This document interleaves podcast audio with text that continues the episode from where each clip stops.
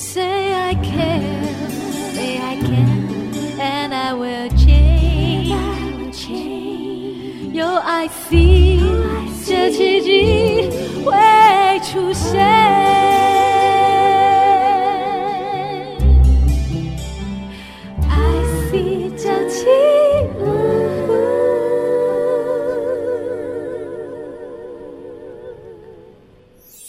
圣修伯里说：“每个大人都曾经是个孩子。”林肯说：“影响我最深远的是我的母亲以及她所说的故事。”我爱月亮床边故事。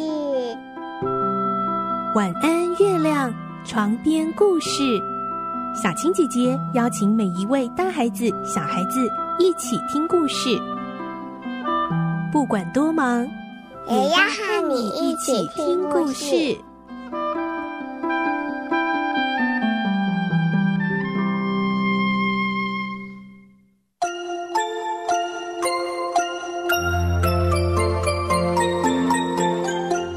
欢迎你和我们一起听故事，我是小青姐姐。这个星期我们要继续来听《木偶奇遇记》的故事，今天是第三集。上个礼拜，我们听到老木匠杰佩托亲手打造出小木偶皮诺丘，把他当成自己的孩子一样疼爱，努力筹钱让他去上学。皮诺丘去上学的第一天，竟然就翘课，因为他在路上被马戏团的表演吸引住，结果竟然把新的书本拿去变卖，换了钱，跑去看马戏表演。今天我们要继续来听。皮诺丘在马戏团差点要被当成木柴烧掉了，到底发生什么事呢？好不容易从马戏团脱困之后，他遇到了狐狸和猫，他们说要带小木偶去一个叫做傻瓜城的地方。小木偶会听他们的话吗？一起来听今天的故事，《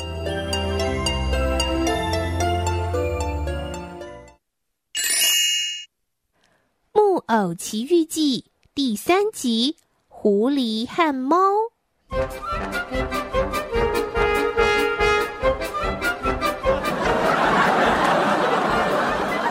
应该去上学的皮诺丘，现在却把新的书本都拿去变卖换了钱，在马戏团里看小丑的表演，看得正开心呢。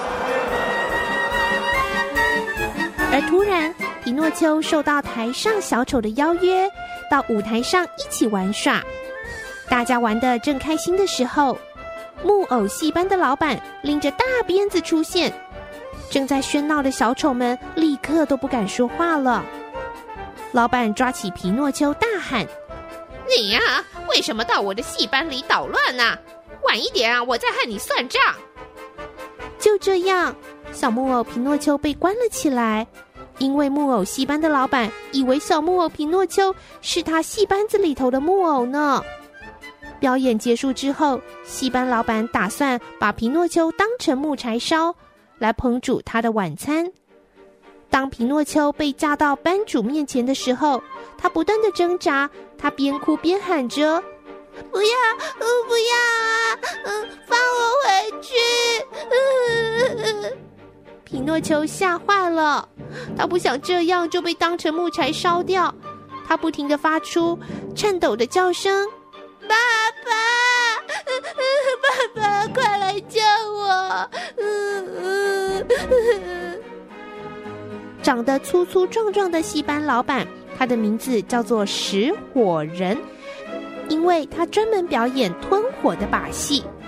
虽然他的外表长相看来很凶狠。但其实他是一个面恶心善的人。当他看到皮诺丘哭得一把鼻涕一把泪的时候，他的心软了。石火人忍不住打了一个喷嚏，这就像一般人感动的时候会流眼泪一样。石火人的反应啊是打喷嚏，所以石火人放下了木偶皮诺丘，他决定原谅眼前这位可怜的小孩。隔天。石火人还给了皮诺丘五枚金币，他要皮诺丘回去之后一定要当一位好孩子，好好的孝顺父亲。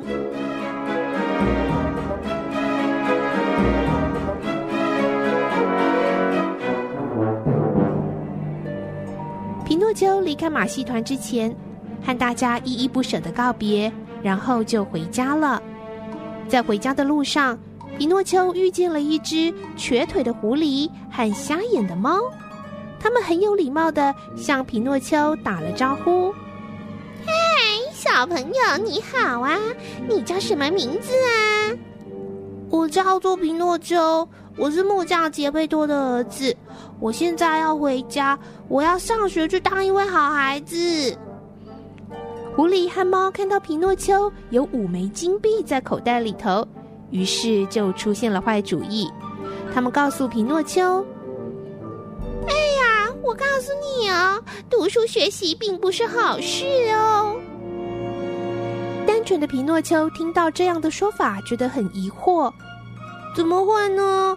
爸爸告诉我，上学读书可以学好多东西耶。”这一次换狐狸一副正经的对皮诺丘说：“哦，不是这样的，上学啊，可把我们给害惨了呢。”在一旁的猫继续装模作样的接着说：“你看啊，喵，读书使我们两个失去眼睛和一条腿呢。”皮诺丘被他们一搭一唱唬得一愣一愣。他们接着告诉皮诺丘，有个地方叫做傻瓜城。里面有一块神奇的土地，任何人只要埋一枚金币到土里，隔天就会长出一棵闪闪发亮的金币树哦！真的吗？闪闪发亮的金币树！皮诺丘听了也兴奋了起来，但是他又想起他得去上学的事，于是就摇摇头说：“呃，可是不行啊，我还是要回去上学，上学才是最重要的事。”狐狸对他说：“哦，皮诺丘，你真傻！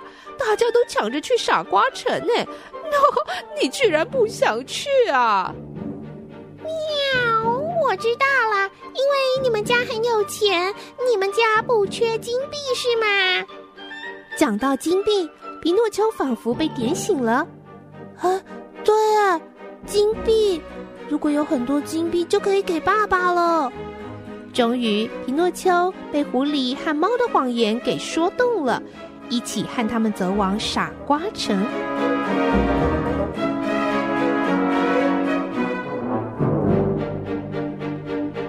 走啊走的，他们来到了一间旅馆，这个旅馆名字叫做红虾。狐狸和猫点了一桌的菜，而皮诺丘只吃了一点点的东西。嗯，好好吃啊！太好吃了，好好好，嗯，真是太美味了。就是我。之后，狐狸和猫假装有事情，先离开皮诺丘一阵子。他们故意让皮诺丘一个人落单。而当皮诺丘孤零零的走在极尽黑暗的路上，忽然看见一道微弱的光，那道光说话了。我是一只蟋蟀的灵魂，我要给你一个忠告，不要相信那些一夜致富的话，回家去吧。皮诺丘先是吓了一跳，后来他才看到了那只蟋蟀。虽然蟋蟀这么说，皮诺丘还是决定他要前往傻瓜城。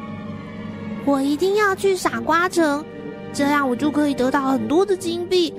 爸爸看到有这么多的金币。一定会很高兴的。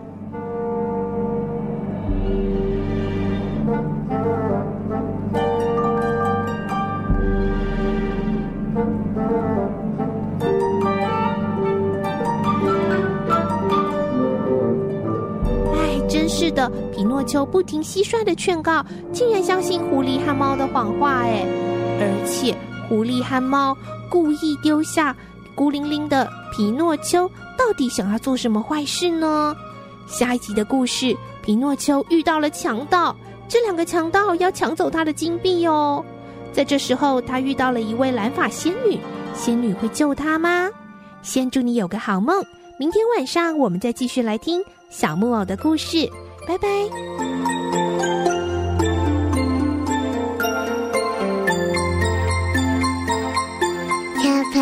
倔强，